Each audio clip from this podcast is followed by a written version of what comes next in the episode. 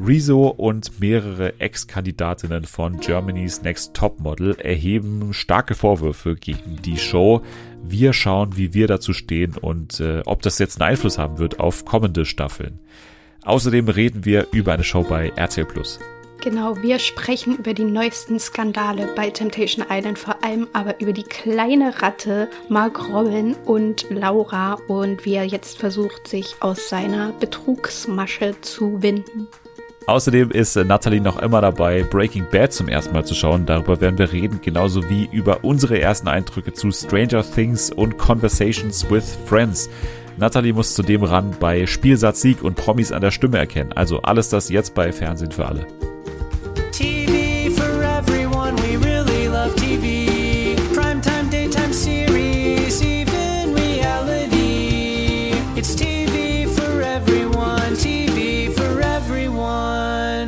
Einen wunderbaren guten Tag. Herzlich willkommen zurück bei Fernsehen für alle an diesem wunderschönen Freitag oder sollte ich lieber sagen im Club der guten Laune, denn ich glaube, der Name der ist jetzt wieder quasi für alle nutzbar, denn Club der guten Laune, die Sat1-Sendung, falls es einige nicht mehr wissen, ist, glaube ich, in den späten Abend verlegt worden und deshalb nicht mehr relevant, zumindest nicht so relevant wie der Podcast und nicht so relevant wie der heutige Gast. Sie ist äh, zurück. Sie hat einiges im Gepäck, was sie äh, geschaut hat in der Woche, über das sie uns erzählen wird. Hier ist Nathalie. Hallo, ich freue mich. Ja, ich auch. Du bist wieder da und bist an dem Tag da, an dem auch das RTL Turmspringen wieder zurückkehrt. Was hat das zu bedeuten? Ähm, das, also, wir werdet ja dann sehen, ob ich einen gleichen Körper, ich weiß gar nicht, was es für Sprünge gibt. Ich habe gerade richtig krampfhaft so versucht, irgendeinen Sprung mir auszudenken ich sehe schon, du, du bist eher so Richtung Toni Kroos gerade unterwegs. So, du willst gerne das Interview abbrechen. Ja. ja. ja, ja. Richtig beschissene Frage, sorry. hey, du hattest jetzt 90 Minuten Zeit, dich auf diese Frage vorzubereiten. Genau. Und dann kommt das. Ja, ja. Hast du das gesehen, diesen äh, Vorfall? Ja, ich habe es gesehen, tatsächlich. Live? Äh, ja. Warum hast du das Champions League-Finale geschaut? Ich habe das nicht geschaut, das lief einfach. es war einfach da. Ja, verstehe ich, weil an dem Abend ja auch quasi alle anderen Sender nichts dagegen gesendet haben. nee. Nichts meine ich dann meistens solche so eine Ranking-Show. Ranking-Shows, genau. Ja. Unfassbar, die größten Ehegeschicke aller Zeiten oder sowas. Das Toni Groß-Interview hat sich auf jeden Fall gelohnt. Darüber wurde viel gesprochen und dann natürlich, ich habe es angesprochen, RTL Turmspringen heute das nächste sportliche Highlight. Wir haben auch in der Sendung noch eins versteckt. Also wer ein weiteres sportliches Highlight erkennt, der darf sich das Ganze ausschneiden und äh, zu Hause an die Wand kleben. Wir gehen aber zu einem anderen sportlichen Höchstleistungswettkampf namens Temptation Island zuerst. Da haben wir ja schon, Nathalie, äh, die ersten paar Folgen besprochen und waren, glaube ich, so mittelbegeistert bisher. Aber ich sage mal, die Storyline, die ich letztes Mal schon hervorgehoben habe, also die mit Mark Robin und Laura, die hat sich noch mal ein bisschen entwickelt und ist jetzt in einer grandiosen Folge 9 äh, gegipfelt, glaube ich. Zu der kommen wir gleich. Wir starten erstmal mit Folge 7 und schauen mal, wie sich das Ganze so aufgebaut hat. Denn wir haben ja abgesetzt beim letzten Mal nach dem Lagerfeuer, als Jesse die Szenen gesehen hat von Abdu, der so ein bisschen, ja, gedrängt wurde zu einem äh, Kuss oder zu einem, ja, also auf jeden Fall Kontakt zwischen Lippen und Mündern, so kann man, glaube ich, sagen. Aber jetzt ist sie dann auch quasi deprimiert ins Haus zurückgekommen und musste dann erstmal von den anderen begrüßt werden, also von den Verführern, die ja da traditionell ja. über so eine, so eine Show abziehen. Und auch jetzt Warum haben sie sich immer? wieder, genau, haben sich wieder was vorbereitet. Und es war auch geil, weil wie Michelle dann so reinkommt zuerst und sagt, also lass es bitte, äh, bitte gar nichts machen jetzt. Und sofort war die Stimmung im Keller, weil Jessie hatte schlechte, schlechte Laune. Ja, das fand ich auch so witzig, wie die da vorher auch immer noch so sich abgesprochen haben, was jetzt gleich folgt und was sie da machen wollen. Und dann hatten alle irgendwie so eine Rose oder sowas dabei. Und äh, dann geht die Tür auf und alle so, hä? Und die so, nein, macht nichts. Oh, okay. Jesse hat Abdu dann ein Ultimatum gegeben und hat gesagt, wenn die beim nächsten Lagerfeuer miteinander chillen, dann breche ich ab. Also hat dann aber das Format erstmal noch weiter gemacht, auf jeden Fall. Obwohl sie danach schon, also man hat ja davor erstmal so einen relativ braven Eindruck von ihr gehabt, aber sie hat schon von da an einen Schalter umgelegt bei sich, habe ich das Gefühl ja. gehabt, oder? Ja, auch so die ganzen drei Folgen jetzt war sie eigentlich nur noch besoffen, oder? Ja. also in jeder Szene sitzt sie dann da auch irgendwo mit einem der Männer und redet auch immer so ein bisschen dasselbe. Also ja, sie will jemanden, der sie verdient und der ihr ein gutes Gefühl gibt und sie wertschätzt und also wirklich immer dasselbe und dann auch immer in so ein bisschen, ja, so, so einem leidigen Ton. Es ist schon langsam, wird's ein bisschen langweilig sie nimmt eher so diese Babyrolle an. Ne? Also ja, sie ja, hat genau. dann auch ihren Beschützer, da den Marvin neben Ja. sich zum Beispiel. Oder auch den Melloween, wie ich immer gesagt habe, aber Malone heißt er ja. Aber Mello, der ist jetzt mittlerweile auch ein bisschen gelangweilt von der, glaube ich. ja, genau, da gab es diese eine Szene, ne, wo die dann im Wohnzimmer mittlerweile ja immer Ja. schlafen. Und sie hat ihm irgendwie gesagt, ja, kannst du mich nicht knuddeln? Ich brauche jetzt jemand, der mich knuddelt, sonst kann ich nicht einschlafen. Ich brauche das halt so. Und er hat einfach gesagt, nee, mache ich jetzt nicht. Was ich auch, also was ich auch irgendwo mal einen anderen Move finde von dem Verführer. Ja. Also nicht darauf anzuspringen, weil man könnte ja eigentlich vermuten, und ich glaube auch, dass es irgendwie so eine Regelung gibt, dass du halt Prämien bekommst als Verführer, wenn es einen gewissen Körperkontakt gibt oder eine gewisse Nähe gibt. Tippe ich Mhm. jetzt mal schon, dass er das dann so ausschlägt, finde ich schon äh, verwunderlich. Ja, finde ich auch. Aber ich glaube, der ist echt so ein bisschen, ich glaube, der findet die auch ganz gut und denkt sich jetzt halt so, ja, come on, so die macht hier so ein großes Ding aus diesem Kuss und ist bestimmt auch verletzt, aber im Endeffekt bleibt die sowieso mit Abdu zusammen. Also ich kann mir nicht vorstellen, dass es anders kommt. Und wahrscheinlich denkt er deswegen so, nee, also jetzt ist auch mal gut, wir reden hier den ganzen Tag darüber. Ich lieg hier mit der Matratze auf einem Tisch, um bei dir in, einem- mit dir in einem Raum zu schlafen. Und jetzt ist auch mal gut. Ich möchte jetzt bitte meine Ruhe. Ja, ich glaube, der merkt halt auch, also wie du schon sagst, dass es auf lange Sicht dann nichts werden würde, aber auch, dass jetzt diese, diese kurzfristige Nummer irgendwie auch nur so eine Art und Weise ist, um jetzt Bilder zu provozieren, Ja. Die dann er sehen soll, also Abdu sehen soll und so weiter. Also der lässt sich da eben halt nicht benutzen, vermutlich für so was Offensichtliches. Ne? Also, aber ja, Jesse wird ein bisschen offener und ein bisschen relaxter auf jeden Fall. Es war ja auch, wenn wir dann mal ein bisschen nach vorne springen, dann irgendwann der Grund des Besuchs von Lola ne, im Haus, dass sie den Frauen so ein bisschen so eine Drohung gemacht hat. Ne? Also jetzt macht Ja. mal was. Hallo, ihr seid hier im Fernsehen, macht mal Das war was. auch ganz Michelle, wer bist du eigentlich? Weil sie da auch, sie ist ja, bei den Männern war es ja noch so ein bisschen anders, aber bei den Frauen ist sie ja direkt so auf diese Freundenschiene gegangen. Und meinte dann so, ja, und Mädels, wie ist es so? Wie geht's euch so? So, weißt du, wie, das würde man ja auch so machen, wenn man irgendwie jetzt so mit einer Freundin auf den neuesten Stand kommen will.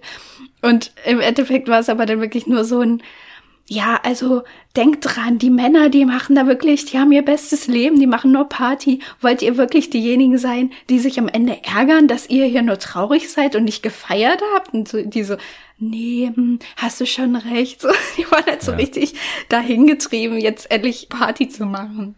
Ja, und das stimmt ja auch, ne? Also sie hat ja schon recht, aber natürlich vor allem recht aus ZuschauerInnen-Sicht. Also das Ja. ist ja das, was wir jetzt sehen wollen, weil dann natürlich nochmal die Option besteht, dass es die Männer dann wieder so auffassen, ja, jetzt machen die noch mehr Party, jetzt müssen wir nochmal eine Spur drauflegen und so weiter. Aber ja, das war auf jeden Fall so eine letzte Reißleine, die die jetzt gezogen haben da bei RTL, dass sie da nochmal die Lola reinschicken. Aber vielleicht mal kurzer Fokus auch auf ihr, weil sie hat ja jetzt schon eine präsente Rolle, Lola, durch diesen Besuch. Ich weiß immer noch nicht so ganz, wie das, wie ich sie einschätzen soll, vor allem. Also, ich, ich habe immer so Momente, wo ich wirklich nicht mehr kann, wo ich diese Art irgendwie, wo mir die irgendwie zum Hals raushängt. Hm. Und ich weiß nicht, ob es da mir nur so geht oder ob ich das manchmal übertreibe oder ob ich nur diese Art zu reden manchmal irgendwie so, so nervig Ja, aber- finde. Was genau stört dich denn an ihr? Dieser Blick, den sie da die ganze Zeit hat, also immer dieses, sie hat immer so eine Mitleid in der Stimme aus Mhm. irgendeinem Grund. Also, keine Ahnung, das sind ja immer noch Menschen, die freiwillig an dieser Show mitmachen. So. Mhm. Und du musst die jetzt hier nicht bemitleiden, du musst jetzt irgendwie auch nicht deren beste Freundin spielen. Ich weiß nicht, das ist halt ihre Rolle so, aber irgendwie finde ich diese Rolle nicht so unterhaltsam, beziehungsweise der schaue ich nicht so gerne so oft zu, wie sie ja mittlerweile dann auch äh, in diesen Gesprächen jetzt auch, aber dann ja auch in den Lagerfeuern immer präsenter wird und so. Also, keine Ahnung, ich, ich bin jetzt nicht der größte Fan von, von einer so Ja. präsenten Moderatorin in dem Format wahrscheinlich. Nee, vor allem dadurch, dass sie das in Deutschland ja eh ganz anders aufgezogen haben und eigentlich diese Moderatorin ja relativ austauschbar ist, meiner Meinung nach, außer natürlich Angie Fingererben, die wir alle geliebt haben. Aber ja, weiß ich jetzt nicht. Also es, meiner Meinung nach könnte das auch genauso, weiß ich nicht, Nasan Eckes machen. So, weißt du, es würde irgendwie keinen Unterschied für mich machen. Naja, aber wir waren hier im Protokoll gerade ja auch bei dem Auftakt jetzt dieser ganzen Laura und Mark Robin Sache, weil das wurde, also wir hätten jetzt hier, ich habe tausend Aktionen hier aufgeschrieben, die man jetzt hier ja. rausnehmen könnte. Also von Massieren über ja, duschen zusammen, beziehungsweise ich habe hier geschrieben, warum duscht du überhaupt im Bikini? Sie ja. zieht sich aus, er guckt zu wie ein Creep, habe ich hier aufgeschrieben. Ja. Das war doch auch die Stelle, wo er dann so lustig in die Kamera guckt, wie so ein Bär, wie so ein Teddybär. Genau, also das muss man jetzt den Leuten auch mal erklären, die das Format vielleicht nicht schauen, weil es gibt ein Zimmer, das für Mark Robin ja bestimmt ist. Also jeder hat ja so sein Zimmer und man sieht sehr oft sein Zimmer und man sieht sehr oft sein Zimmer aus dieser einen Kameraperspektive, was er auch, glaube ich, mittlerweile weiß, so wie in etwa das Bild aussieht, was diese Kamera produziert und deswegen weiß er auch sehr gut, was diese Kamera vor allem nicht sieht. Ne? Man sieht quasi so sein Badezimmer aus der Ferne und man sieht dann aber nicht links, wie es weitergeht zur Dusche. Das heißt, mhm. was auch immer da in der Dusche passiert, das ist immer geheim. Und dementsprechend oft haben wir jetzt mittlerweile auch Bilder bekommen von Laura, die sich dann eben auch dort duscht und vielleicht auch, wir haben es nicht gesehen, aber wir können es äh, irgendwie rausfiltern, dass auch Mark Robin da zusammen mit ihr geduscht hat. Wohl auch mit Laura, die gerade nichts anhatte. So habe ich das jetzt auch mal verstanden, oder? Ja, also einmal stand er ja nur draußen und dann beim zweiten Mal hat sie gesagt, Sie hatte noch Unterwäsche an und er hatte nichts mehr an. Was ja. es auch eigentlich überhaupt nicht besser macht. Nee, überhaupt, also überhaupt nicht.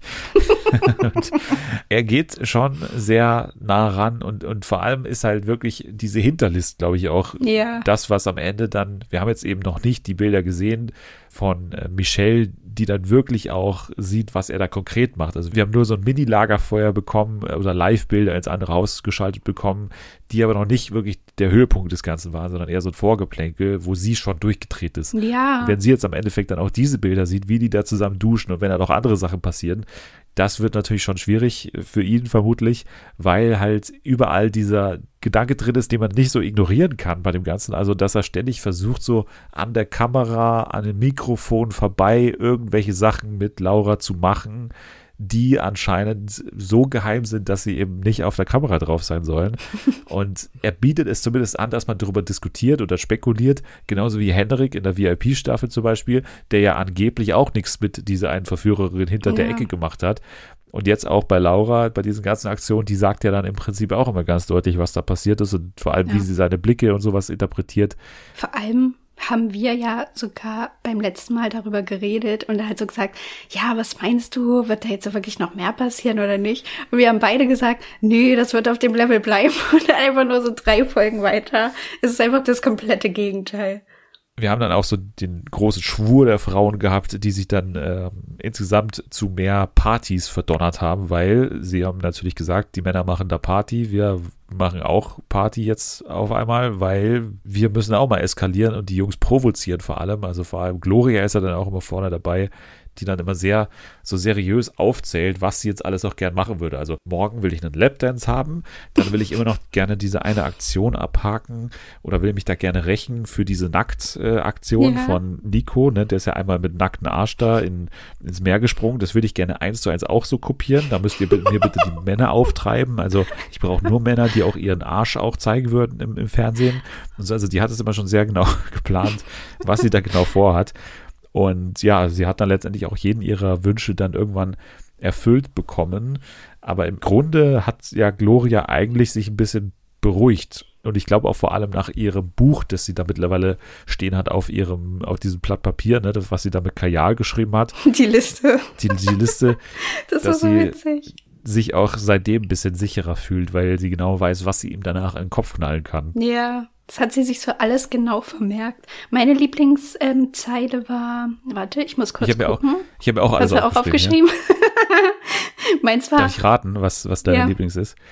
Ich würde sagen, also meine Lieblings, ähm, meine Lieblings, ich weiß gar nicht, wie man das nennt. Das sind ja immer nur so, so, so Bruchstücke von, von Wörtern oder und Sätzen teilweise. Ja. Also mein Lieblings ist Foto, Arsch, Hand, Ritze. Er die, vier, auch. die vier Wörter. Einfach nur so Schlagwörter, dass sie dann so weiß, ah, irgendwas mit dem Foto, irgendwas mit einem Arsch und dann war noch ja. eine Hand in der Ritze. Ja. Auch stark ist natürlich Lapdance, ne? Also quasi Lapdance, ja. ohne CE, sondern mit Z hinten. ja. Und ja, Bauchnabel spielen, twerken jeden Tag, Pool eng umschlungen, Frau redet über ihn, Traumpaar, Massagen geben, bekommen. Habe ich Ja. auch noch aufgeschrieben. Also all das steht da mit Kajal geschrieben. Dann gegen den Männer will er auch schon ein bisschen das äh, Gerücht um, dass natürlich äh, Laura und Mark Robin sich immer näher kommen. Und die Männer haben dann irgendwie immer mal wieder so diskutiert, was sie jetzt mit dem Ganzen machen. Man hat auch das Gefühl, dass Mark Robin so ein bisschen außerhalb von denen ist, oder? Also, dass es da diese Dreierklicke gibt mit Nico, Credo und hier unserem. Mhm. Ja, irgendwie Dings. schon. Aber ich frage mich halt, ob das einfach daran liegt, dass Mark Robin mittlerweile nur noch mit Laura rumchillt. Ja, Auch so jede Szene ist ja wirklich, dass der da mit ihr auf so einer Lo Sonnenliege ist oder halt im Pool Ja. oder auf so einem Sofa. Aber ja, ich fand es halt trotzdem irgendwie ganz sweet, dass die dann sich darüber so unterhalten haben. Auch der Nico wieder dann immer so spricht. Ich ich glaube, die sind ganz, die sind nah, die sind ganz nah. Und der andere dann so, hä, wie jetzt nah? Was meinst du damit? Da müssen wir das, was, wir müssen was machen. Irgendwann gibt es ja dann auch die Aktion, wie Credo so reinplatzt, mehr oder weniger im, im Bad, eben wieder in dieser bekannten Badezimmereinstellung, wie er dann da die beiden beim Duschen erwischt, in Anführungsstrichen. Und danach geht er ja, nachdem Mark Robin Laura dann dazu anweist, ja, bleib bitte noch ein bisschen drin, dann fällt es nicht so auf, dass wir hier zusammen duschen waren und so weiter. Wieder mal so ein, so ein hinterlistiger Move eigentlich. Aber dann geht Credo zu ihm hin und sagt, ja komm, hast dich schon ein bisschen in sie verguckt, oder? Und er, Ja. nö, also überhaupt nicht, das geht äh, gar nicht. Also null, Komma null. Ach, ja, Also ich glaube, dieses Überzeugende, da ist nichts, ist halt schon so ein Ding, was er halt durchzieht, weil er halt denkt, falls es jetzt wirklich am Ende dazu kommt, dass ich mich zu irgendwas äußern muss oder irgendwie, ja, mich so rausreden müsste vor Michelle, dann hätte sie ja immer noch diese Bilder und diese ganzen Aussagen, dass ich halt niemals irgendwie gesagt hätte, ja, ich kann mir da schon was vorstellen. Auf der anderen Seite hatten die ja auch dieses Date, was so mega couple-mäßig schon war, fand ich auf dem Boot. Das habe ich überhaupt nicht verstanden. Da hat er auf einmal so angefangen von wegen, ja, also, äh, naja, also es wird natürlich nichts mit uns, äh, weil ich habe ja eine Freundin. Aber, wie hat er sich denn ausgedrückt? Irgendwie so, also wenn das jetzt nicht so wäre und wir würden zusammenkommen, dann wäre das auf jeden Fall was für die Ewigkeit, weil Ja. wir haben ja jetzt schon diese ganze Geschichte hier so hinter uns und ähm, wir verstehen uns ja richtig gut. Und dann dachte ich so, Alter, wenn ich das hören würde, dass jemand so sagt, ja gut, ich habe jetzt eine Freundin, aber wenn die jetzt nicht wäre, also wir wären auf jeden Fall für immer zusammen. So, das ist doch schlimm.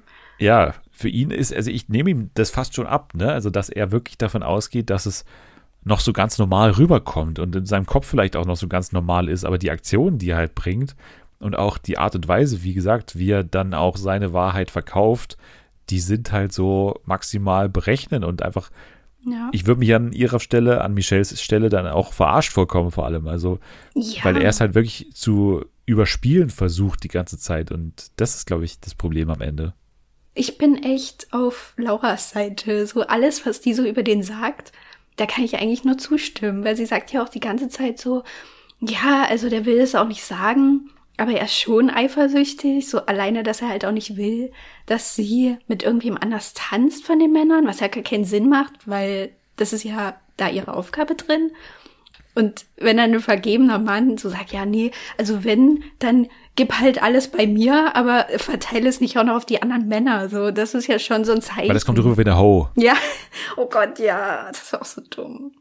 Jetzt sind wir ja eh schon quasi in der großen Szene jetzt oder in dem Cliffhanger dann auch von Folge 8 auf 9, als dann bei einer Kapitänparty es dazu kommt, dass ähm, Mark Robin Laura mal wieder belabert, dass sie ja, ja ständig mit anderen tanzen würde und nicht mit ihm. Also wenn schon, dann bitte bei mir und so weiter. Also glaubt ihr da irgendwelche Ansagen machen zu müssen? Und dann quasi als, als Endpunkt des Ganzen wollte er sie, glaube ich, auch so ein bisschen aus diesem ganzen Trubel da rausziehen und hat dann einfach gesagt zu ihr, auch wieder sehr berechnet, ne? Also er wusste schon genau, was er sagen würde. Er wusste, er hatte einen genauen Plan und sagte eben zu ihr, halt dein Mikro zu, du kommst in mein Zimmer, eine Minute, go, sozusagen. Er ist Ja. dann verschwunden und Laura sollte sozusagen direkt dahinter kommen. Und das war dann erstmal der Cliffhanger, war ziemlich cool, das so zu machen irgendwie, weil es sehr spannend war und sehr viel Vorfreude auf Folge 9 dann gemacht hat und die wurde auch sofort eingezahlt, denn es gab tatsächlich diese entsprechenden Bilder. Ne? Also Laura geht dann mit Mark Robin ohne Mikro in ein Zimmer und wir sehen tatsächlich nicht genau, was da passiert. Wir hören oder sehen nur, was die beiden Verführerinnen machen, die in einem TV-Format an der Tür lauschen, was natürlich nur wieder ein Skandal ist, aber das äh, nur nebenbei. Sie lauschen dann also an der Tür und kommen zu dem Ergebnis, oh, die küssen sich, die küssen sich und Mark Robin ist gerade fremdgegangen. Ja. Und wir hören dann auch noch, was Laura nach diesem Vorfall sagt. Und zwar ist sie dann eben zu einer dieser Verführerinnen gegangen und hat gesagt, so, Mark Robin, äh, der hat äh, quasi gerade gesagt, ähm, nimmst du die Pille oder so? weil wir können jetzt hier kein Kondom nehmen, weil das ja dann auffallen würde, dass hier ein Kondom fehlen würde und es geht auf keinen Fall. Und er hat mich auch noch gefragt, Zitat, ob er ihn irgendwo bei mir reinstecken kann.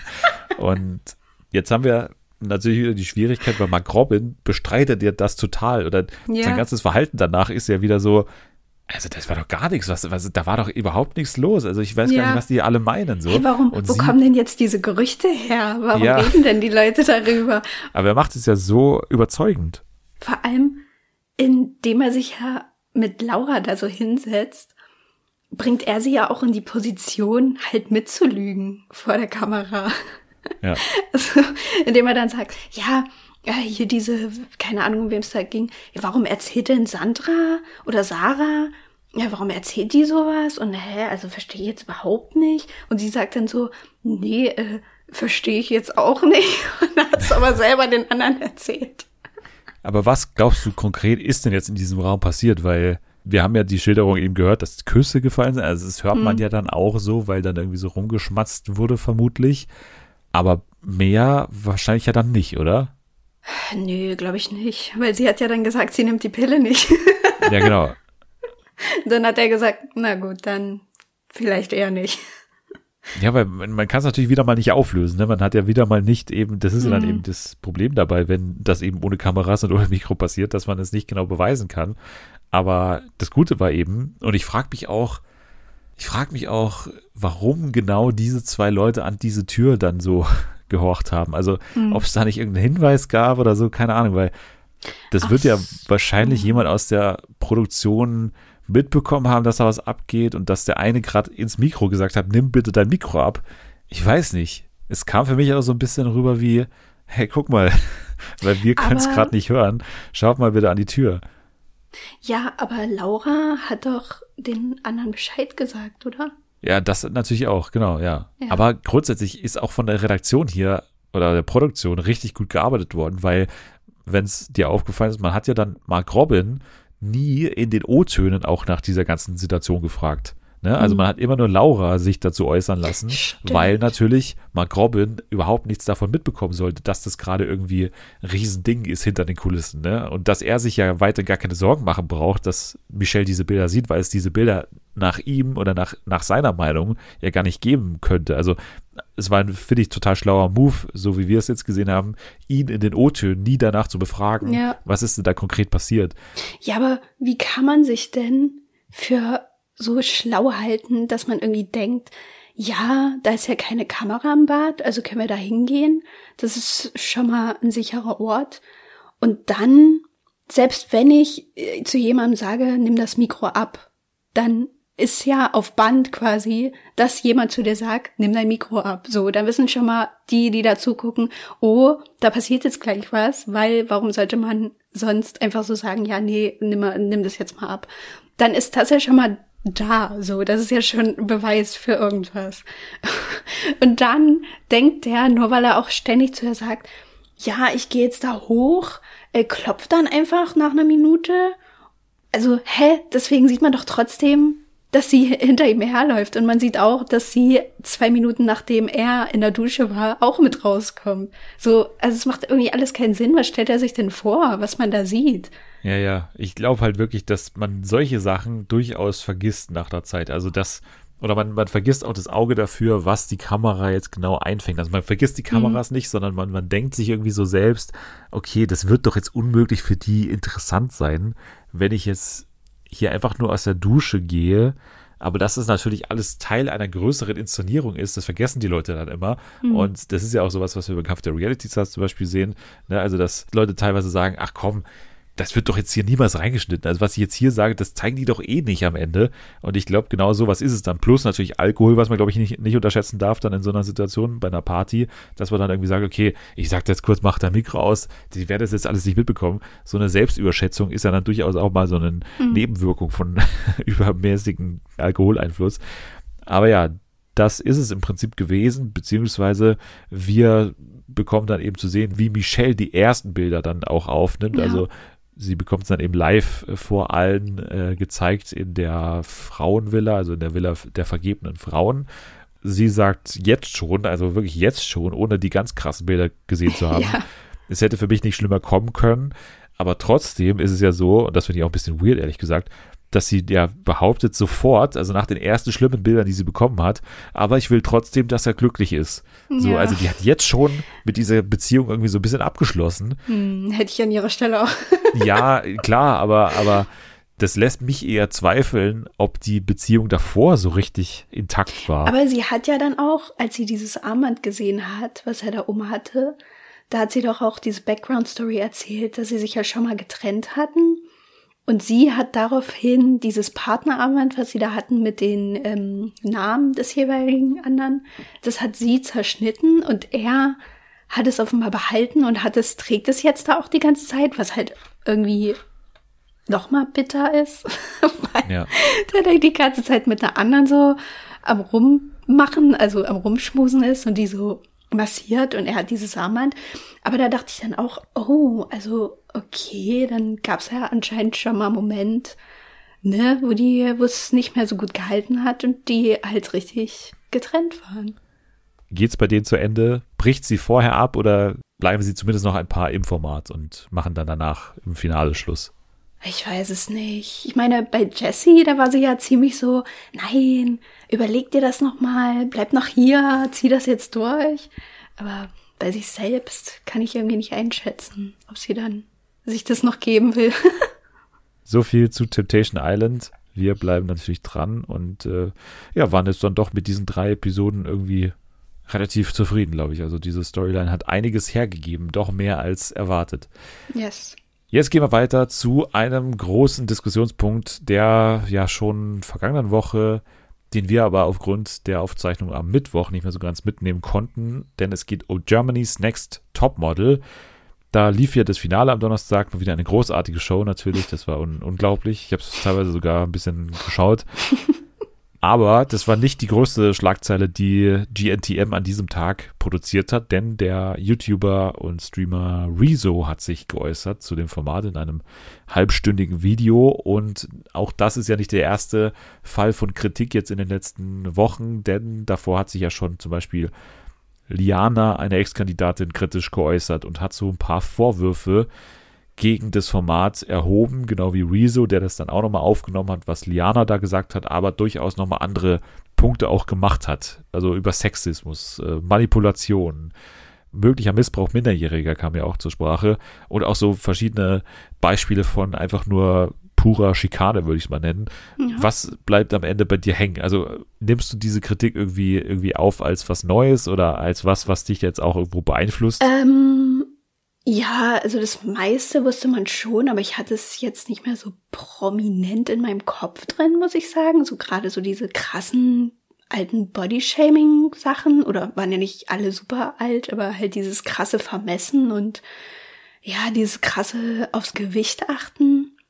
Was ich halt irgendwie nicht ganz so auf dem Schirm hatte, war halt alles, was Liana so erzählt hat aus ihrer Perspektive. Also, dass sie halt wirklich richtig krass sich eine Person da rauspicken und ja, es wirklich dolle darauf ankommen lassen, dass sie halt wirklich zur meistkasten Person des Landes wird. Das merkt man natürlich, wenn man die Folgen guckt. Aber als ich damals die Staffel mit Liana geguckt habe, habe ich halt schon so gedacht, ja, okay, die ist jetzt irgendwie nicht die sympathischste Person. aber dass halt vieles davon halt wirklich dahin gelenkt wurde, dass sie Sachen sagt, die sie sonst gar nicht gesagt hätte oder sich so verhält, wie es halt einfach die Produktion wollte. Daran hätte ich jetzt ehrlich gesagt auch nicht gedacht. Ich finde, das sind ja Vorwürfe, die jetzt nicht nur GNTM betreffen, sondern die ja das ganze ja. Reality-TV betreffen. Und das meine ich eben mit so Sätzen wie, war das nicht allen klar, dass mhm. natürlich mit so ein paar Stilmitteln gearbeitet wird im Reality-Fernsehen. Ne? Man castet natürlich auch so ein Format und man castet auch GNTM nicht nur aus Model-Gesichtspunkten, also wer sieht am besten aus oder wer hat am meisten Potenzial, irgendwie ein Model zu sein, sondern natürlich auch nach Gesichtspunkten, die eine gute Reality-Show verlangt. Und deswegen bin ich bei diesen Vorwürfen immer so ein bisschen, okay, was, was habt ihr erwartet? Aber natürlich sind trotzdem solche Sachen wie Aussagen komplett aus dem Zusammenhang reißen, eben nicht Teil des normalen Reality-Business, ja. würde ich jetzt mal sagen. Also, wenn jetzt rauskommt, dass Aussagen einfach komplett aus dem Zusammenhang gerissen werden, dass du einfach sagen kannst, was du willst. Die brauchen irgendwie nur solche Versatzstücke von dir und die werden dann beliebig an irgendwelche Stellen in der Staffel geschnitten. Wenn das so wäre, dann fände ich das schon einen handwerklichen, groben Fehler und, und einfach nicht angebracht für so ein Format.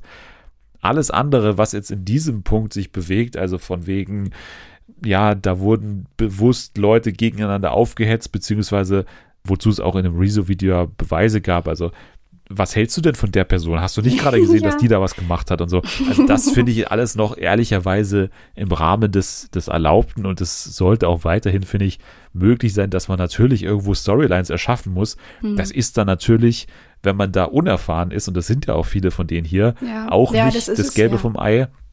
Also, dass dann irgendwie Minderjährige, die ja dann hier auch teilweise dabei sind, mhm. so gegeneinander aufgehetzt werden, von denen man eben nicht verlangen kann, dass sie das alles so durchschauen, wie wir jetzt immer sagen. Also, dass man eben ihnen vorwerfen kann am Ende, ja, aber ihr habt euch doch für diese Show beworben. Ihr müsstet eigentlich das genau wissen, wie so eine Show vonstatten geht. Das Argument zählt eben dann nicht mehr, wenn es sich da um Minderjährige handelt, nee. die eben nicht so klar das eben einschätzen können.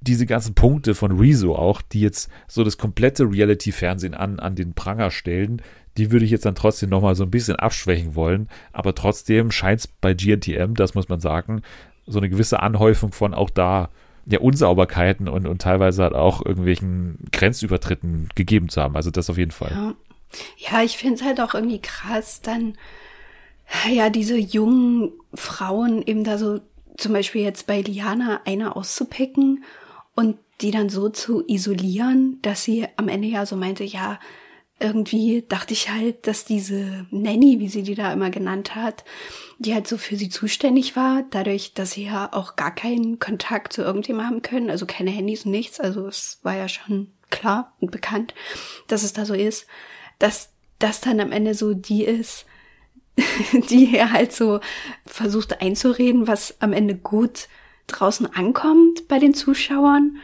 und daraufhin eben versucht, sie dazu zu bringen, Sachen zu machen, die eben gut für so Drama-Storylines sind. Also das ist schon irgendwie krass, so das dann quasi so auszunutzen, dass jemand schon nicht mehr so beliebt ist da drin und es dann immer weiter zu treiben und zu sagen, ja, hey, was machst denn du jetzt hier? Das wird aber nicht gut ankommen und glaub mir das mal und äh, verlass jetzt mal die Gruppe und mach das lieber für dich alleine und am Ende wird es dann so ausgestrahlt, dass sie halt ja, die Arrogante ist, die mit niemandem was zu tun haben will. Die bekommt dann da irgendwie ein halbes Jahr lang Morddrohungen. Innerhalb von so einer Show gibt es gewisse Rollen, aber auch gewisse Szenen, die man, glaube ich, auch, wie auch immer extrem die dann sind, braucht. So muss man es vielleicht erstmal sagen. Aber die Wirkung von dem Ganzen, das haben wenige Shows eben so richtig auf dem Zettel. Also was bedeutet es, wenn da die Show vorbei ist für die Leute? Ja. Ne? Also wenn du halt wochenlang diese eine Frau als großen Bösewicht inszenierst, dann kannst du das erstmal machen. Die wird auch einen gewissen Anhaltspunkt irgendwann mal gegeben haben dazu, zu dieser Rolle. Aber du treibst es halt dann für die Show in so eine Höhe und baust aber gleichzeitig ja ein unglaubliches Social Media Netzwerk um diese Leute auf. Also, ne, du machst dir auch von heute auf morgen zu Instagram Superstars eigentlich mit, mit Tausenden von Followern. Ja. Und dann die dann in diese Welt loszulassen, das ist schon auch jetzt verwerflich äh, auf, auf eine Art, weil ich weiß nicht, wie es mit psychologischer Nachbetreuung und so weiter aussieht bei mhm. GNTM. Das kann sein, dass es dann auch quasi Teil des Ganzen ist, dass man sich irgendwie schon darum sorgt, weil das ist ja zum Beispiel in Love Island der Fall gewesen, dass es da mal in UK vor ein paar Jahren diese ja. zwei, drei Selbstmordfälle auf einmal gab und man danach was grundlegend geändert hat, vor allem in der Nachbetreuung der ganzen Leute, die von heute auf morgen eben dazu Superstars werden. Ich hoffe, dass es bei GNTM ähnlich ist, aber so klang es jetzt bei Liana nicht, ne? Also nee, man überhaupt nicht. hatte schon das Gefühl, die wurde da wochenlang eben als Bösewicht inszeniert und dann quasi als, als Bösewicht musste sie dann auf einmal sich in der Öffentlichkeit ohne die Show behaupten, obwohl sie da recht wenig Anhaltspunkte dazu gegeben hat, sondern ständig einfach in diese Richtung geschnitten ja. bzw. inszeniert wurde.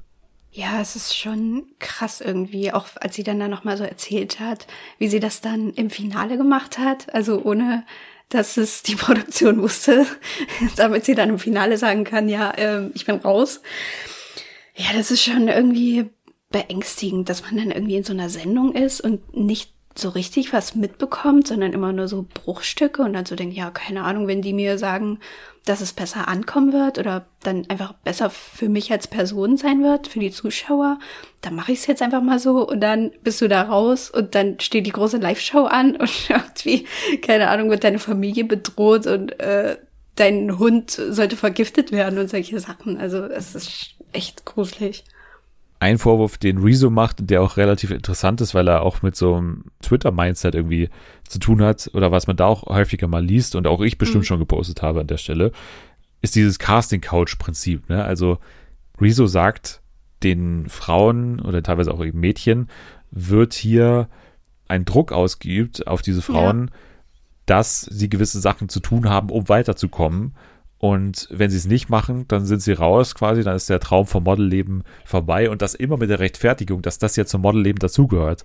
Ja. Der Twitter-Ansatz oder auch der Fan-Ansatz, den man ja da hat, und ich bin auch verleitet, das manchmal zu denken, ist ja, dass man sagen muss, die Leute wissen ja, wie es in den vergangenen Staffeln war. Ja, also die, die bewerben sich ja dann mit dem Wissen, dass in einer gewissen Folge man sich die Haare abschneiden lassen muss, dass man zu einem gewissen Zeitpunkt mit einem Mann rummachen muss, der mhm. eventuell älter ist als man selbst, dass man zu einem gewissen Zeitpunkt ein Shooting bei Eiseskälte draußen machen muss, obwohl man vor einem Greenscreen dreht und man das genauso gut drin machen könnte. So, also das, das weiß man ja.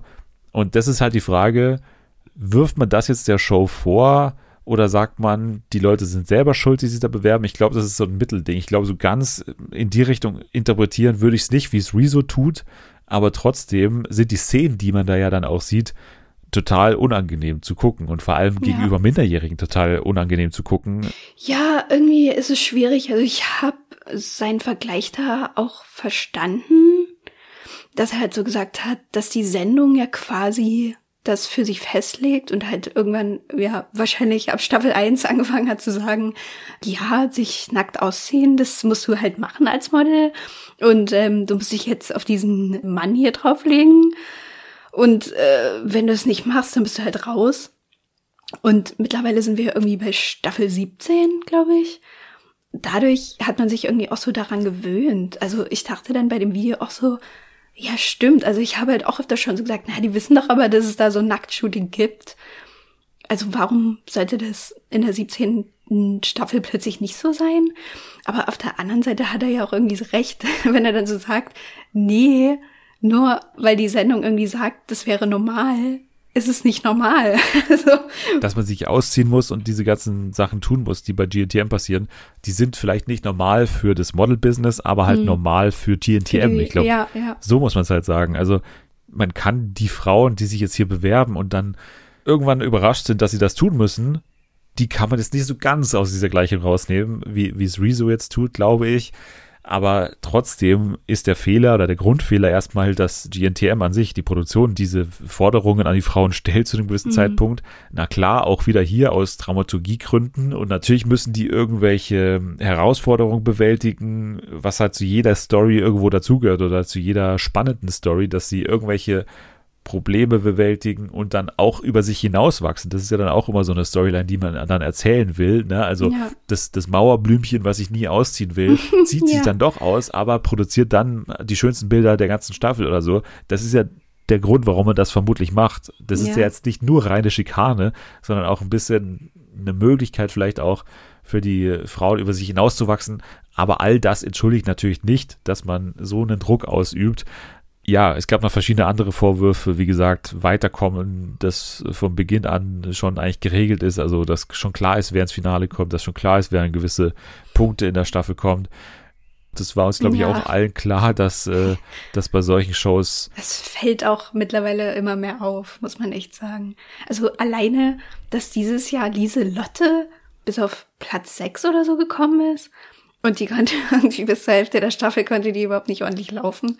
Ja, es war halt schon irgendwie abzusehen, dass es mit sowas zu tun haben muss. Das würde ich jetzt auch mal nicht so hoch hängen. Ich bin auch sicher, dass es trotzdem einen gewissen Wiggle Room gibt in diesen ganzen Abmachungen. Also, mhm. Also, dass man immer noch eine gewisse Zahl an Leuten hat, die noch unklar sind. Also, wo man wirklich ja. Heidi dann vermutlich auch entscheiden lässt oder die Produktion währenddessen noch entscheiden lässt. Aber um gewisse Leute zu überzeugen, ich glaube, das ist ja auch sein Punkt, den er gemacht hat, als er das mit seiner damaligen Situation bei DSDS, glaube ich, verglichen hat. Also er wurde irgendwie ja. angefragt für DSDS und dem wurde irgendwie zugesichert, du kommst bis Punkt X. Und so ist es, glaube ich, auch jetzt, wenn man jetzt irgendwelche InfluencerInnen da in dieses Format locken will, dann klappt es vermutlich in heutiger Zeit nur noch mit der Abmachung, okay, aber dann komme ich auch bis in Folge 8 oder sowas einfach um eine gewisse Sendezeit zu haben in diesem Format, wenn ich schon mich hier irgendwie erbarme, da mitzumachen. Aber auch das ist natürlich nicht authentisch oder nicht so authentisch, wie die Show vorgibt zu sein. Also von daher nee. auch so ein bisschen ein Widerspruch des Ganzen. Und ja, am Ende bleibt dann ein Eindruck bei Rezo, der sich fragt, äh, warum schauen das überhaupt noch Leute, beziehungsweise warum wurde GNTM noch nicht gecancelt? Ist für dich GNTM jetzt gecancelt dadurch? Ich weiß es nicht. Ich werde bestimmt wieder reingucken, einfach alleine aus Interesse. Ja, wobei ProSieben haben die sich, die haben sich auch gar nicht zu irgendwas geäußert, ne? Also ich habe es auch nicht so wahrgenommen, dass da irgendwas kam. Nee, also Heidi hat ja noch nicht. gesagt, äh, ja, an alle Kritiker, wir werden auch im nächsten Jahr wieder da sein. Also das hat sie in der, in der Show gesagt. Mm. Aber darüber hinaus nichts. Es gibt ja auch gar keinen Grund, gerade was zu ändern, weil die Staffel ja. oder weil die ganze Sendung total gut läuft, also immer noch ja. Blendende Quoten hat und so weiter. Was ja wirklich auch, finde ich, irgendwo ein Phänomen ist. Mal schauen, ob jetzt dieses Video von Rezo irgendwas daran ändert. Ich glaube jetzt auch mal eher nicht. Hm. Ich glaube auch nicht, dass es große Änderungen geben wird ich weiß gar nicht, das habe ich jetzt nur durch sein Video so richtig mitbekommen. Ist es wirklich so, dass es keine Minderjährigen mehr gibt in den nee, Staffeln? Die gibt es nicht mehr. Also die sind alle mindestens 18, wo ich mir auch so denke, ja wow, welchen Unterschied macht es, ob du noch 17 bist oder halt gerade 18 geworden bist und dann da irgendwie ohne BH und Schlipper rumlaufen sollst. Aber na gut. Ja, praktisch wahrscheinlich keinen, aber, aber nee, rechtlich. Aber rechtlich. ja, uh, das ist auch immer ein gutes Zeichen. Ähm, ja. Sie ist schon, hallo, ich liebe sie, ich bin 49, aber sie ist 18, das ist alles im rechtlichen Rahmen. Okay, cool. Ja. Na gut, also so viel zu den GNTM-Vorwürfen von Rezo wird uns eventuell noch weiter beschäftigen, wenn es dann doch eine Reaktion von Pro7 aus gibt, aber Stand jetzt scheint es erstmal so, dass man das jetzt so ein bisschen auslaufen lässt oder irgendwie das totschweigt und dann ja. macht man halt so weiter im kommenden Jahr, wie man es schon immer gemacht hat, weil es ja anscheinend ankommt. Das darf man ja auch nicht vergessen. Mal schauen, ob Rezo daran was ändern kann, also an, am Verständnis, aber ich bezweifle es auch ein bisschen.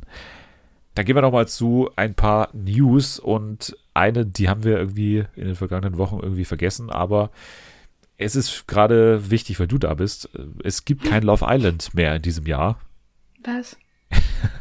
das war ja zu lesen, ne? Also Love Island fällt aus im Sommer. Der Ausstrahlungsrhythmus ist wieder der alte, also man wird künftig nur noch eine Staffel pro Jahr senden und ja, lässt jetzt erstmal den Sommer ausfallen und kehrt dann im kommenden Jahr zurück. Mano. ich wusste das gar nicht, ich habe das gar nicht mitbekommen. Hä? Moment, ja. du hast doch sogar dazu getwittert, kann das nicht sein? Hä? Habe ich das falsch? Nein, das war ich nicht. Mit wem verwechselst du mich? ich dachte, du hast dazu getwittert irgendwo. Nee.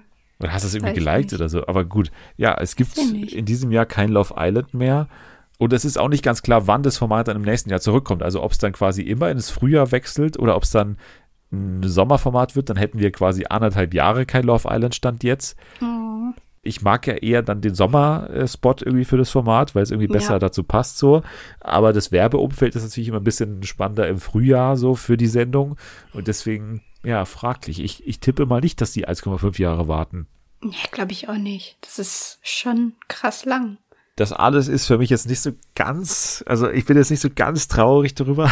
Nee, also ich bin auch nicht traurig, dass es nur noch eine Staffel gibt, weil die Frühjahrstaffel war halt immer kacke. So die letzte war kacke und die davor im Frühjahr, die war noch kackiger.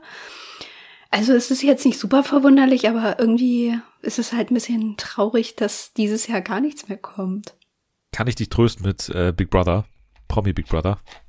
Oh, ich dachte richtiges Big Brother. Nee. Du tröstest mich gar nicht. Nein, aber äh, es ist ja immer eine ähnliche Zeit. Also meistens ist es ja dann so, dass äh, Big Brother zu Ende geht und der Montag drauf war, glaube ich, in den letzten zwei Jahren so, dass dann Love Island losgeht. Und das ist für mich immer eine Nummer zu viel. Also man hat gerade ja, drei Wochen Big stimmt. Brother hinter sich, Proppy Big Brother, und dann kommt noch mal vier Wochen Love Island. Also da war ich immer nicht so ganz motiviert, muss ich sagen, zumindest die ersten zwei Wochen, dann noch bei Love Island reinzuschauen und damit voller Energie dabei zu sein. Deswegen bin ich jetzt nicht so ganz unzufrieden darüber, auch vor allem in diesem Jahr. Wir haben ja in diesem Jahr, muss man ja sagen, zehn Jahre Promi Big Brother, ne? Und ich bin hey, schon wieder in dieser komischen uh. Phase des Jahres, wo ich mich ein bisschen freue auf Promi Big Brother.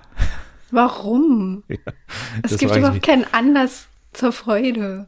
Ja, ich, ich weiß. Man wird auch immer böse enttäuscht, normalerweise. ja, außer wenn Werner Hansch über die Mauer guckt. Genau, die, die meine ich. Also diese Staffel, es gab eine Staffel, die geil war in den vergangenen acht Jahren, glaube ich. ich äh, habe da trotzdem immer noch Hoffnung drauf. Und gerade bei zehn Jahren, also zehn Jahre Promi Big Brother. Da muss doch was Großes kommen. Genau, und, und wir haben ja schon Slutgo, die große Slutgo-Rückkehr. Und ich, ich würde mal fast darauf wetten, dass wir sowas ähnliches nochmal erleben. Also, dass wir irgendwie John zurückholen oder irgendwie äh, Jürgen ja. vielleicht, ne? Jürgen Milski kann auch sein, durchaus. Ja, ist zu teuer. Nee, der Dschungel hat ihn auch irgendwann bekommen, also von daher. Das hat er auch irgendwie nie machen wollen, aber naja, gut. Mhm. Ich habe sie ja nicht mal aufgeschrieben, aber jetzt haben wir irgendwie doch auf äh, Promi Big Brother nochmal kurz äh, verwiesen. Naja, dann noch eine Geschichte, die sich jetzt auch schon seit Monaten oder fast schon Jahren zieht, glaube ich. Auch eine mysteriöse Sache und zwar Wir lieben Camping. Unser Urlaub, unser Platz ist eine Sendung, die ursprünglich für den RTL Nachmittag produziert wurde. Dann hieß es, glaube ich, im letzten Winter, dass man jetzt, oder ich glaube im Herbst war das, haben wir hier auch gehabt, dass diese Sendung jetzt doch nicht ins Nachmittagsprogramm kommt, weil gerade schlechtes Wetter ist. Wir schieben das jetzt ins Frühjahr, war damals die Ausrede. Jetzt ist eigentlich schon mehr als Frühjahr, jetzt ist schon Sommer. Aber wir lieben Camping, unser Urlaub, unser Platz läuft immer noch nicht am RTL-Nachmittag. Stattdessen lief es jetzt ewig lang am Samstagmorgen. So irgendwo wurde es versendet, warum auch immer. Und jetzt wäre eigentlich die Möglichkeit, vielleicht doch noch in den Nachmittag zu rücken für das Format.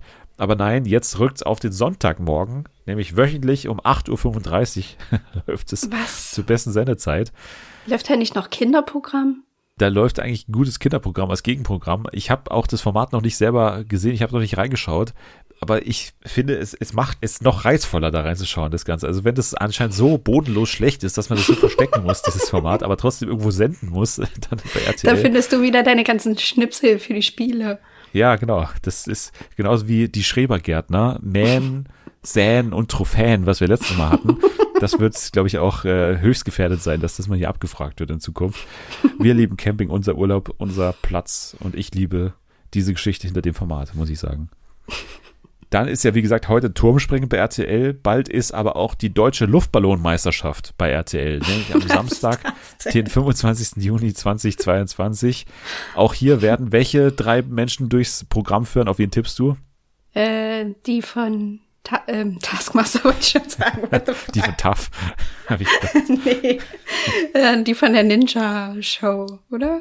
Genau. Laura Ventura, Frank Buschmann mhm. und Jan Köppen. Und wer ist dabei? Wer glaubst du macht hier mit bei der Luftballonmeisterschaft?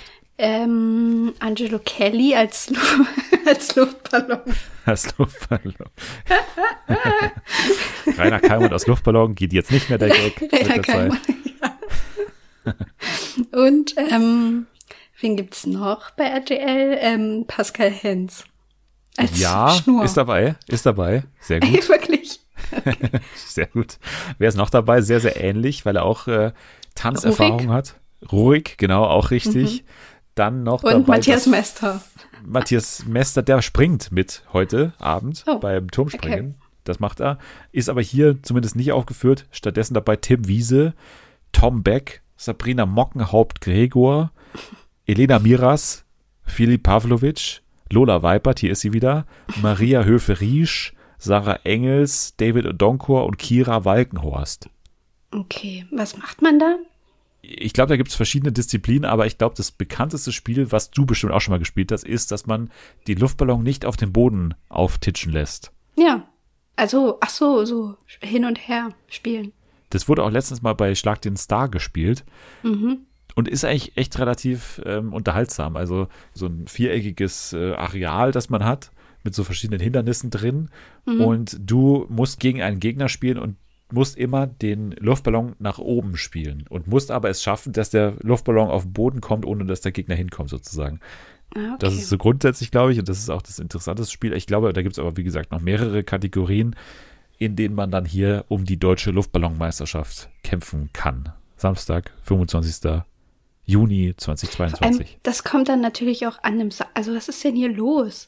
Was kommt denn da am Samstag? Eine Luftballon-Weltmeisterschaft. Naja, ich glaube, RTL will gerade so ein bisschen, das ist ja nicht nur jetzt hier so durch diese ganzen Spielshows, aber Mhm. will ein bisschen dieses Pro7 der Nullerjahre gerade Ja, erschaffen, habe ich das Gefühl. Also RTL Turmspringen ist ja wirklich eine Rabshow, ne? Das dann zwar am Freitag läuft, aber trotzdem ist es ja eine Rabshow. Und sowas ist jetzt hier Hm. eine RTL-ige Version einer, einer Rabshow eigentlich. Ja, vielleicht wird's ja auch super unterhaltsam und ich begebe mich hier gerade in eine ganz dumme Position, aber na gut. Ja, wir müssen, wir müssen reinschauen, glaube ich, äh, in die RTL Luftballon-Meisterschaft. So, dann gibt es noch News zu einer Show, die wir auch schon vor Ewigkeiten mal angekündigt hatten, aber jetzt ist sie tatsächlich auch offiziell angekündigt und hat vor allem ein Datum, und zwar den 15. Juli. Da erscheinen alle fünf Folgen von Teddys Show bei Amazon namens One Mic Stand. Geil. Das ist ja die Sendung, in der Promis zu Stand-up-Comedians werden und jeweils ein Profi begleitet sie dabei. Wir haben ja schon gehört, dass Karl Lauterbach zu einem Stand-up-Comedian wird. Ne? Mit der Hilfe von Hazel Brugger hatte er einen Auftritt, bevor er Gesundheitsminister wurde.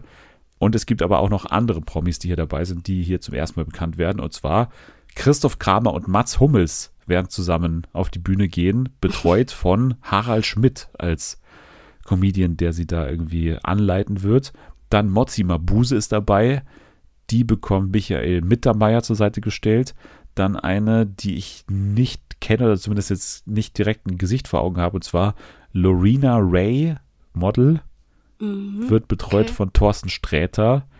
Und der letzte ist Fari Yadim, der von Teddy himself dann das Coaching bekommt und dann auf die Stand-Up-Bühne muss, beziehungsweise darf. Ja, da werde ich reingucken. Ja? Wegen Teddy oder wegen jetzt einer von diesen Personen?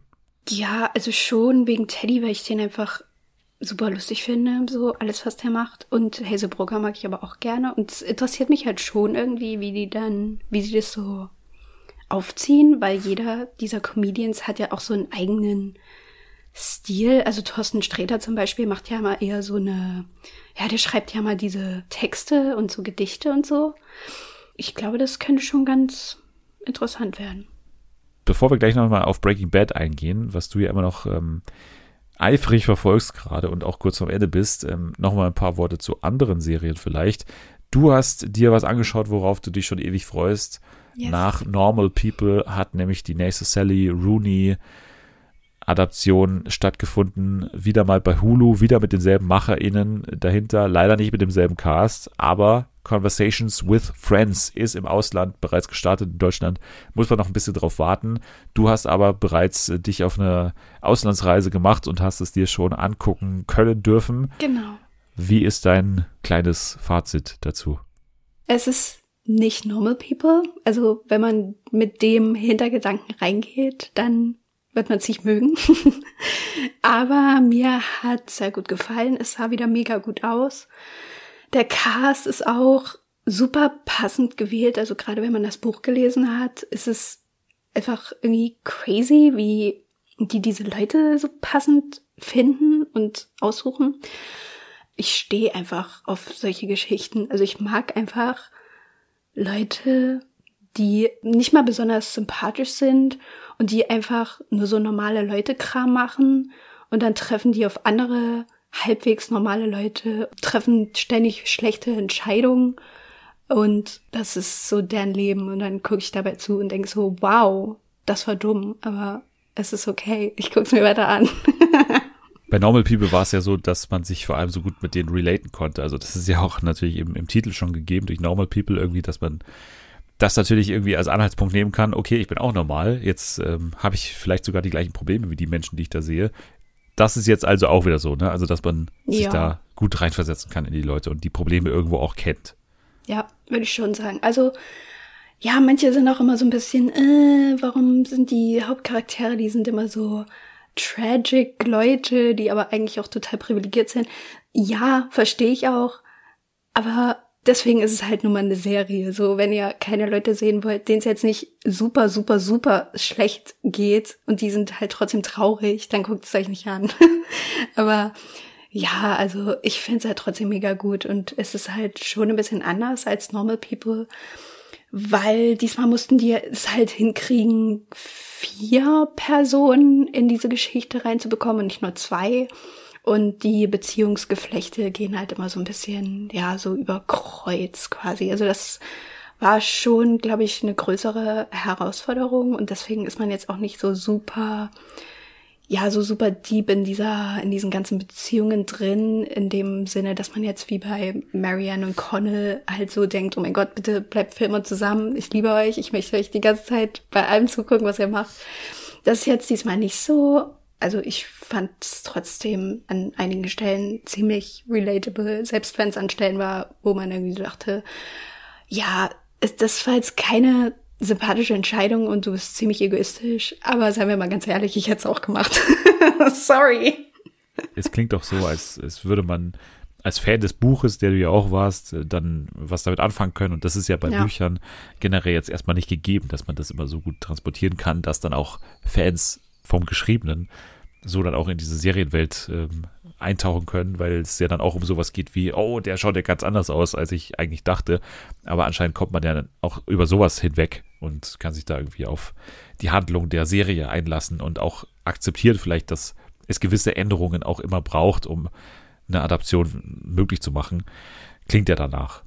Sehr gut. Ja, Dann kann ich noch ein paar Fall. Worte sagen zu Stranger Things. Wir werden auf jeden Fall darüber nochmal genauer sprechen, auch inhaltlich. Aber ich glaube, dadurch, dass einfach gerade jeder drüber redet und auch dieser Song von hier Kate Bush gerade auch irgendwie so ja, nochmal so ein, richtig krass. so ein Revival erlebt. ich bin tatsächlich gerade genau an der Stelle, an der dieser Song kam, also Ende von Folge 4. Und das oh, okay. ist auch, glaube ich, einer der besten Momente der Serie bisher gewesen. Und es ist auch ein Moment, den man sich irgendwie ersehnt hat, weil in der vergangenen Staffel ja dieses Upside Down immer so ein bisschen unklar war, was da eigentlich genau passiert und was da eigentlich, also mhm. also was, was, wie funktioniert das eigentlich alles oder was, was wollen die da, die da drin sind? Und das wird auch durch diese Szene so ein bisschen klarer. Und deswegen hat diese Szene nicht nur aus musikalischer Sicht, sondern auch aus, aus inhaltlicher Sicht super geholfen beim Verständnis der Serie und ähm, auch sehr emotional und sowas. Ich bin trotzdem ganz klar bei den Leuten, die sagen, es hat nicht, also es hat der Serie nicht geschadet, dass in den vergangenen Staffeln so ein bisschen mehr Kontrolle vielleicht auch von Netflix da war oder die Duffer Brothers, die ja immer noch hier die, die Alleinherrscher sind, dass sie so ein bisschen mehr Widerspruch bekommen haben teilweise, was vor allem so Laufzeit angeht von den einzelnen Folgen so. Also wir hm. sind ja in einem Bereich, wo keine Folge eigentlich unter eine Stunde 15 eine Minuten Stunde. ist. Mhm. Und das ist halt schon ähm, einfach zu viel. Also das muss man wirklich sagen. Einige Szenen und einige Folgen tragen einfach niemals so lange. Ja. Und das hat massive Pacing-Schwierigkeiten einfach, ja. was man einfach sagen muss. Also die, die bekommen halt einfach jeden Wunsch glaube ich, von den Lippen abgelesen. Wenn die sagen, nee, also unsere künstlerische Version ist, dass diese Folge acht Stunden ist und die andere ist 13 Minuten, dann würden die das auch unterschreiben bei Netflix, weil die einfach irgendwie, also so habe ich das Gefühl, die wollen denen einfach keine Steine in den Weg legen. Und das ist jetzt nur der Auftakt, diese erste Teil der äh, vierten Staffel. Wir bekommen ja dann nochmal irgendwie drei, vier Folgen. Und da ist ja auch schon bekannt, ich glaube, die letzte ist zweieinhalb Stunden lang oder sowas. Oh also völlig irre. Aber gut, das ist, ähm, Stranger Things, es macht Spaß, weil es einfach so unfassbar teuer produziert ist, so unfassbar krass aussieht. Und was sie auch wieder richtig machen, ist, dass sie die richtige Person ins Zentrum stellen. Also dieses Jahr vor allem so Sadie Sink, jetzt zumindest in den ersten vier Folgen ist sie schon sehr präsent gewesen. Ansonsten gibt's halt auch ein paar Handlungen, die einfach ein bisschen abkacken, muss man sagen. Also, Ja. weiß nicht, was jetzt Hopper da in Russland macht oder was irgendwie auch ähm, hier die Mutter macht mit diesem anderen verrückten Typen. Oder teilweise auch die Trennung geht auch nicht ganz auf, dass die Hälfte des Casts irgendwie in Kalifornien ist und die anderen sind weiterhin in Hawkins. Auch das ist ein bisschen schwierig teilweise, aber grundsätzlich macht's für mich aus als optischer Sicht auf jeden Fall irgendwie Spaß, dass ich mir das irgendwie gerne angucke. Und wie gesagt, für einzelne Momente, wie jetzt diese eine Szene, macht's auch irgendwo emotional schon noch was mit einem, weil man ja jetzt schon so lange mit diesen Leuten aufgewachsen ist und aufwachsen ist ein gutes Stichwort, weil das natürlich das andere Problem ist, beziehungsweise eigentlich fast kein Problem ist, was ja natürlich ist, aber schon teilweise einen dann auch irgendwo amüsiert, ist einfach dieses, also die Tatsache, dass die einfach mittlerweile aussehen, als wären sie irgendwie drei Meter groß und irgendwie noch äh, 14-Jährige spielen.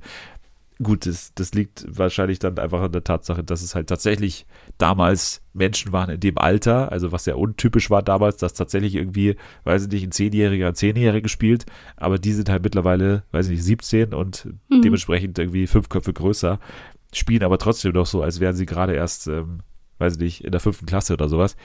Nein, aber sind die da, wie alt sind die denn in der Serie jetzt? Sind die nicht Ja. in der Highschool jetzt? Ja, ja, nicht, äh, ich meinte jetzt vor allem auch Erika zum Beispiel, ne? Die ja so, auch massiv ja. gewachsen ist, die aber, glaube ich, schon noch in diesem Bereich ist, äh, alters, alterstechnisch. Aber die anderen sind ein bisschen älter, das ist klar, aber ne, zum Beispiel ein Lukas, der sieht ja mittlerweile überhaupt nicht mehr genauso aus. Also der einzige, der immer noch funktioniert, ist halt Gate Matarazzo, also wie heißt er? Ähm, Dustin. ja, stimmt. Aber ansonsten, naja, das ist halt was, was man einfach in Kauf nehmen muss. Also bei Better Call Saul meckere ich zum Beispiel auch nicht, dass ähm, die DarstellerInnen natürlich älter aussehen als in Breaking Bad, obwohl die Staffel vier, fünf Ja. Jahre vor Breaking Bad spielt. Also von daher darf ich mich da wahrscheinlich auch nicht beschweren. Aber das war natürlich jetzt ein goldenes Stichwort, denn wir gehen natürlich nochmal ein auf den großen Breaking Bad Rewatch, beziehungsweise für dich hier kein Rewatch, sondern den Watch sozusagen. Ja. Du bist mittendrin und mit mittendrin meine ich mittendrin, denn du bist gerade, du hast mir vor der Folge gesagt, du bist gerade mitten in der drittletzten Folge namens Ozymandias Ja. und ich habe es zu Nathalie auch davor schon gesagt, das ist, glaube ich, wirklich der erste Podcast, der während des Guckens von Ozymandias passiert, weil das ist ja die Folge, auf die sich alle einigen können. Bei IMDb die einzige Fernsehepisode jemals, die 10,0 Sterne erreicht hat, noch heute, irgendwie zehn Jahre danach. Und du bist gerade mittendrin und hast sozusagen Pause gedrückt und äußerst dich jetzt währenddessen, was schon ähm, einen Applaus verdient. Den bekommst du aber nicht, sondern darfst sagen, wie, also was ist jetzt dein Gefühl? Du hast jetzt so schnell die Serie geguckt und bist jetzt kurz vorm Ende und, und zögerst es, glaube ich, auch so ein bisschen hinaus mittlerweile. Ja, schon. Also ich habe am Anfang schon ein bisschen flotter geguckt als jetzt, muss ich sagen, so über die letzten, über die letzte Woche.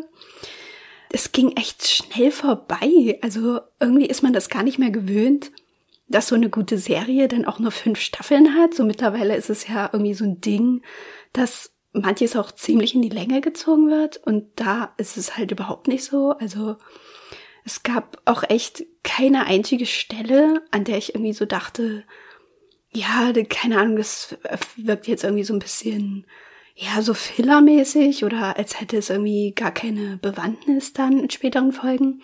Genau, und jetzt äh, bewege ich mich dann doch aufs Ende zu und ich bin ein bisschen leer, muss ich sagen.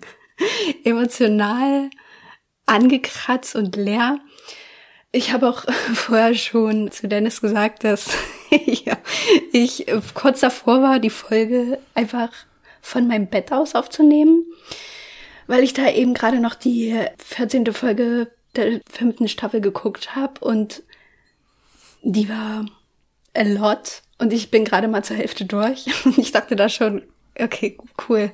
Wenn ich mich jetzt so richtig tief reingrabe, fange ich wirklich an zu weinen. Ja, du hast ja gerade also Hank sterben sehen, ne? Das Ja. kann man kurz mal sagen. War es der Tod, der dich am meisten bewegt hat? Also so vom Tod her wirklich, dass der Charakter halt einfach weg ist, war es halt wirklich jetzt Hank, dadurch, dass man ihn einfach so viel begleitet hat und er ja auch so viel durchgemacht hat, auch mit seiner Verletzung, an der er auch schon fast gestorben ist. Und der sich ja einfach so krass da reingehangen hat und in der fünften Staffel ja dann auch endlich rausfindet, dass Walt hinter allem steckt und dadurch ist man halt so richtig bei ihm und er fiebert irgendwie so mit, was er, also wie er das Ganze jetzt anstellen will, ihn da irgendwie so ranzukriegen. Also ich war jetzt nicht, dass ich irgendwie sagte, oh mein Gott, ich bin heartbroken und irgendwie geschockt. Ich hab's schon irgendwie kommen sehen. Aber es war irgendwie so eine, keine Ahnung, ich hatte gar nicht mehr die Kapazität, so richtig traurig zu sein, weil einfach so viel passiert ist in den Folgen davor. Und ansonsten bei den anderen, bei Gail, da hatte ich dir damals auch, äh, damals, das war irgendwie letzte Woche oder so, wow. ähm, da hatte ich dir ja auch geschrieben. Das hat mich auch richtig fertig gemacht, aber nicht unbedingt, weil der halt sterben musste, sondern weil Jessie das machen musste. Und ich liebe Jessie. Tut mir leid, aber ich werde diesen Mann, wenn er hier klingeln würde, ohne zu zögern in meine Wohnung lassen. auch wenn er ein Krimineller ist und so und auch viel Scheiße gemacht hat. Bitte komm rein, ich koche dir einen Kaffee. Du kriegst ihn auch schwarz, so wie du es magst. Ähm, ja, und bei Jane, da war ich auch, das fand ich auch richtig schlimm, aber halt auch eher, weil das so die erste richtige Low-Nummer von Walt war. So, das hat mich daran irgendwie so erschüttert, dass ich irgendwie so dachte, Alter, so mach halt irgendwas und steh nicht einfach nur so darum, weil es halt gut in deinen Plan passt. So, das hat mich daran irgendwie so ja runtergezogen. Aber mit Hank hängt es ja jetzt auch einfach so toll mit der Familie zusammen. Und jetzt habe ich halt diese Szenen vor mir, in denen die das dann wahrscheinlich erfahren. Keine Ahnung, weiß ich ja noch nicht. Äh, ich glaube, das wird halt noch emotional für mich. Was ist jetzt äh, rückblickend dein oder bisher dein größter What the fuck Moment? Also das war ja, wir hatten ja schon mm. Janes Tod, wir hatten ja schon äh, Gales Tod, wir hatten schon jetzt auch Hanks Tod. Ist es für dich gleichbedeutend mit äh, größter emotionaler Moment? Ist auch der größte What the fuck Moment oder, oder gab es da noch einen anderen? Ich glaube, einmal war es diese komplette Folge oder wann es, ich glaube, es geht ja so über zwei Folgen, diese ganze Story mit Gas, wo es dann so hin und her geht zwischen Walt und Jesse. Und ja. er da diese ganze Geschichte spinnt mit dem Vergiften, damit er Jesse auf seine Seite zieht. Das war schon irgendwie krass, weil ich halt selber überhaupt nicht hinterherkam, das alles so für mich zu ordnen und keine Ahnung. Und dann halt auch diese ganzen Komplott gegen Gas, damit sie den endlich aus dem Weg räumen können. Und es am Ende tatsächlich so aufgegangen ist, wie Walt sich das gedacht hat. Das war irgendwie ein krasser What the fuck Moment. Und der zweite war halt, als Hank dieses Gedichtebuch findet auf dem Klo. So, also keine Ahnung, irgendwie war das so, alles andere war immer so groß und, und so spektakulär. Und da, ich weiß nicht, irgendwie war das halt so ein Moment, wo halt Walt wahrscheinlich wirklich nicht weiter drüber nachgedacht hat, sondern irgendwie dieses Buch behalten hat, weil diese Widmung da drin steht an ihn.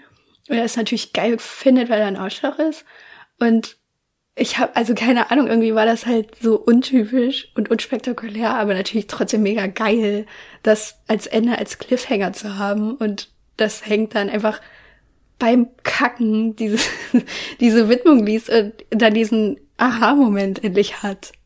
Ja, das äh, stimmt. Wir hatten damals das Vergnügen, das ein Jahr dann aufzuschlüsseln, ja, was es jetzt Gott. komplett bedeutet für die zweite Hälfte der fünften Staffel. Also das hat ja alle Fans von Breaking Bad dann sehr, sehr lange beschäftigt, was jetzt hier nach dem längsten äh, Shit der Welt quasi passiert und was genau Hank jetzt vorhat. Ich glaube, es war schon ziemlich realistisch auch mal wieder, was danach passiert ist. Also, dass Hank eben nicht sofort dann alles hatte und sofort mit mhm. Walt zur Polizeiwache gehen konnte, sondern dass er natürlich mittendrin hängt in der Scheiße, weil er einfach ja. so lange ähm, eben nicht gesehen hat, wer Walt ist und dass er der Heisenberg ist, den er so lange sucht. Also ich fand das zu dem Zeitpunkt immer sehr cool, dass, dass Hank quasi jetzt so auf sich alleine gestellt ist und ähm, das natürlich am Ende auch sein großes äh, Problem ist am Ende, warum ja. er sterben kann eigentlich, mhm. weil eben keiner wirklich weiß, was äh, passiert ist ja. und äh, Todds äh, Leute beziehungsweise Todds Onkel kann dann eben einfach äh, abdrücken. Und ja, jetzt habe ich noch äh, natürlich immer die Frage, weil ich ja weiß, dass ja eigentlich das Ziel ist, dass du danach zu äh, Better Call Saul gehst, natürlich auch immer so ein bisschen im Auge, was du von Saul hältst, beziehungsweise ich glaube, zu dem Zeitpunkt war tatsächlich schon klar, dass es dieses Spin-off geben wird, bei dem du gerade bist. Mhm. Wärst du jetzt damals zu dem Zeitpunkt bereit dafür gewesen oder wärst du äh, hyped dafür gewesen? Also, wie steht er so gerade bei dir in der Beliebtheitsskala?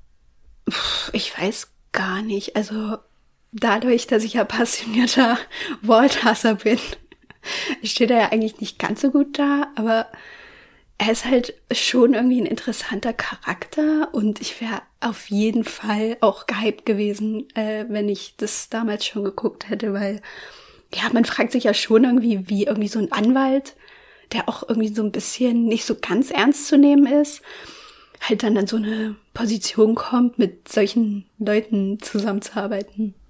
Ja, und genau, das äh, wirst du ja dann auch genau aufgedröselt bekommen. Beziehungsweise, ich kenne ja das Ende selber noch nicht. Ich weiß ja mhm. dementsprechend auch nicht genau, wie der Anschluss sein wird zu Breaking Bad. Es wird in irgendeiner Weise einen Anschluss geben, aber wie der genau aussieht, weiß ich tatsächlich aktuell auch noch nicht. Du hast auch noch das Glück, dass du ja El Camino quasi dazwischen gucken kannst. El Camino ist ja der Breaking Bad Film über Jesse Pinkman, der ja exakt, yeah. Der, der, ja genau nach dem Ende von Breaking Bad spielt. Auf den ja. haben wir ja quasi jahrelang warten müssen und der kam ja zwischen der, ich glaube, vierten und fünften Staffel von äh, Better Call Saul. Das wird für dich auch geil sein, dass du den jetzt eigentlich noch zwischen den beiden Serien schauen kannst und sozusagen ein verlängertes Finale auch noch bekommst durch diesen Film. Der mhm. ist lang und da hat seine Schwächen auch, aber trotzdem finde ich ihn grundsätzlich cool. Gibt auch einige Wiedersehen mit bekannten Charakteren und so weiter. Aber das wirst du dann ja auch alles noch äh, genau sehen. Ja, Better Call Saul, wie gesagt, das wird dann die nächste Hürde sein, bei der ich dich dann auch begleiten kann und bei der du hoffentlich auch den, den Podcast dann begleiten wirst, wie das vonstatten geht. Ich kann nur sagen, dass es natürlich was anderes ist. Also da muss ich dich jetzt schon mal darauf vorbereiten. Das okay. ist einfach vom Ton her, wenn man sagt, Breaking Bad war ja am Anfang auch sowas wie eine Dark Comedy, aber es hat sich sehr schnell geändert. Also ja, ja, ich bin Dark. Ich bin die Dark Comedy mittlerweile.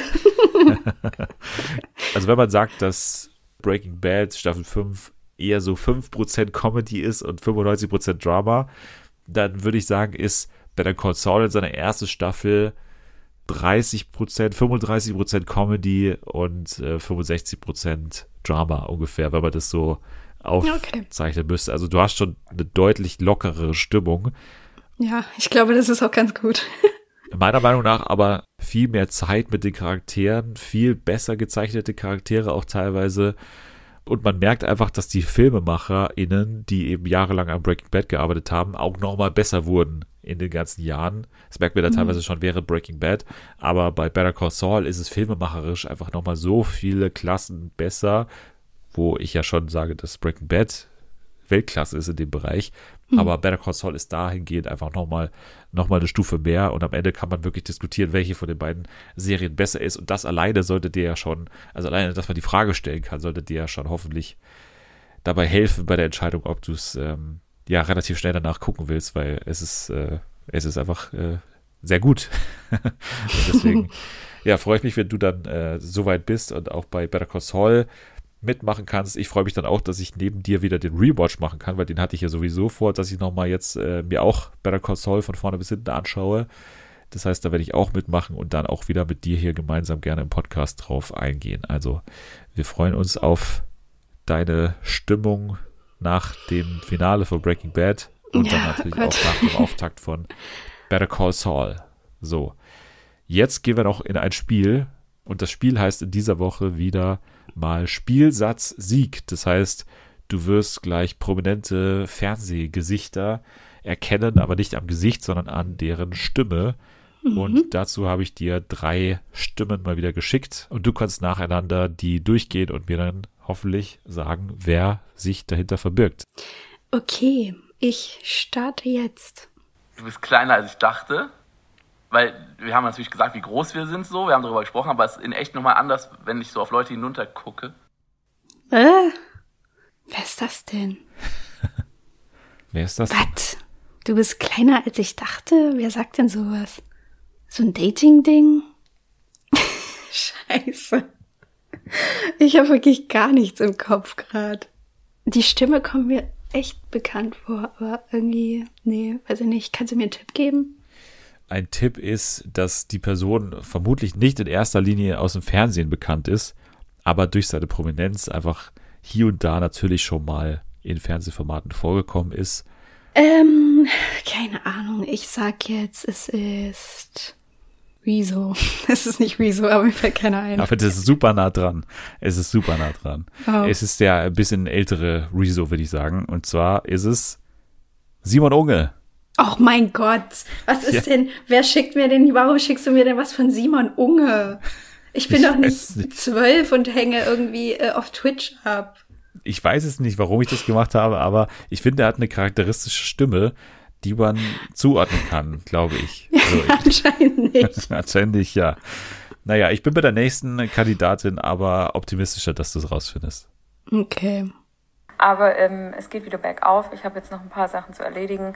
Und ähm, wenn das dann alles geschafft ist, dann bin ich hier auch wieder zurück mit positiver Stimmung und Energie. Ich glaube, das ist Melissa D'Amelio oder wie die heißt. Heißt die so? D'Amelia? D'Amelia, D'Amelia. Genau, D'Amelia. ja. Absolut richtig. Es ist die ehemalige Love Island-Kandidatin und äh, Bachelorette. Melissa D'Amelia. So habe ich es zumindest hier stehen. Sehr gut. Ja. Habe ich, hab ich kommen sehen, dass du es errätst. Aber ja. Dafür, dass der erste sehr schwierig war, glaube ich, war es passend. Ja, Gott sei Dank. Für dich. Ja, jetzt entscheidet sich natürlich bei Person Nummer drei alles, ob das jetzt für dich eher ein Erfolg wird oder eher eine Niederlage, würde ich sagen. Also mhm. schaffst du es, über 50 Prozent der Antworten richtig zu geben, ja oder nein? Hier ist Person Nummer drei. Ja, die Show war großartig. Ne? Also schon mit Liebe gemacht und toll präsentiert. Ich stelle mir das auch schwierig vor, so Schmuckstücke zu präsentieren, ne? Weil das muss man halt immer so zeigen. Ah, habe ich noch was im Ohr und so. ähm, ich dachte, in der allerersten Sekunde dachte ich kurz, es wäre Matthias Manjapane. Aber nein, es ist nicht. Es ist Jochen Bendel. Das ist auch richtig, sehr gut, oh, starke Nummer. Okay. Jochen Bendel, ja. Ich war, wie gesagt, im Promi Big Brother Modus. Ja. Und ähm, ja, habe ihn jetzt hier ausgewählt, aber ja, auch das habe ich kommen sehen, aber nicht ganz einfach, muss ich sagen. Nicht ganz einfach, von daher Kompliment. Danke, danke. Sehr gut, zwei von drei. Damit, glaube ich, die beste Leistung seit äh, mehreren Monaten in diesem Spiel. Ich glaube, das war in den vergangenen Wochen und Folgen immer sehr schwer, was ich da hier mitgebracht habe. Aber jetzt war es auch schwer, aber du hast es auch einfach gut gemacht. Deswegen starke Nummer. Spielsatz Sieg geht an Nathalie, sage ich jetzt einfach mal zu zwei Dritteln zumindest.